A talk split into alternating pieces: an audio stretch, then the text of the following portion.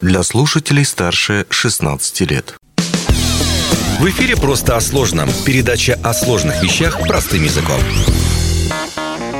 Привет, у микрофона Григорий Втодий. Сегодня немножко отойдем от тем, связанных с брутальной и тяжелой промышленностью, и посмотрим на профессию более утонченную. Называется она «дизайнер ювелирных изделий».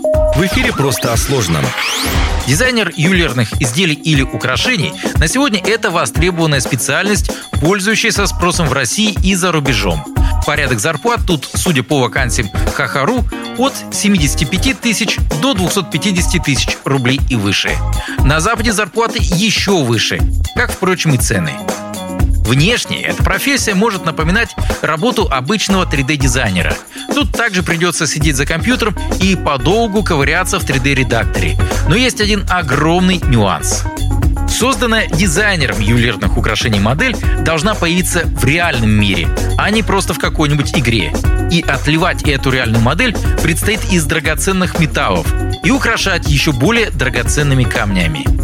Другими словами, Пока будущий ювелир не получит хотя бы базовые знания о свойствах металлов и гомологии, за 3D-модель украшений ему лучше не браться.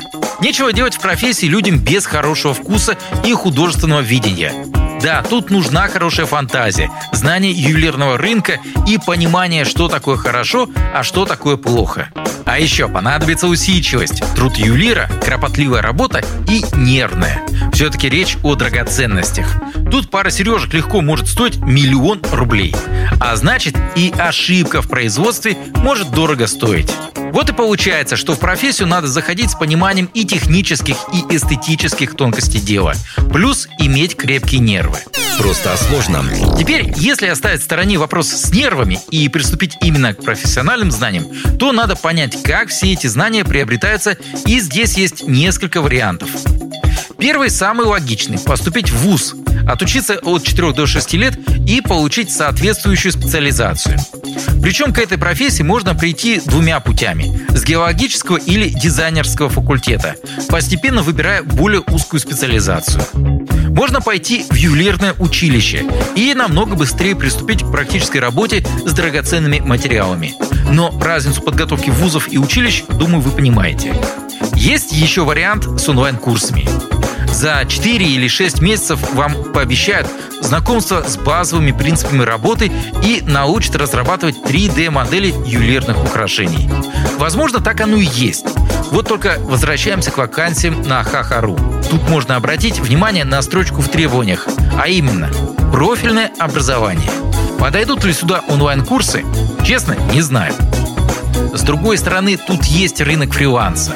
Ну или просто вариант с открытием частной мастерской, если вы в себе настолько уверены. В любом случае опыт работы тут требуется. Если же все получается и дизайнер ювелирных украшений находит работу, тут также есть ветка развития. В эфире «Просто о сложном». На рынке сохраняется индивидуальный подход, когда один ювелир выполняет все этапы создания ювелирного украшения самостоятельно, и заказы у него индивидуальные. Так работают обычно частники. Есть корпоративный подход, точнее фабричный. Такой принцип исповедуют крупные компании, вроде ювелирной группы Ауроса. Тут работают в команде, и у каждого своя задача.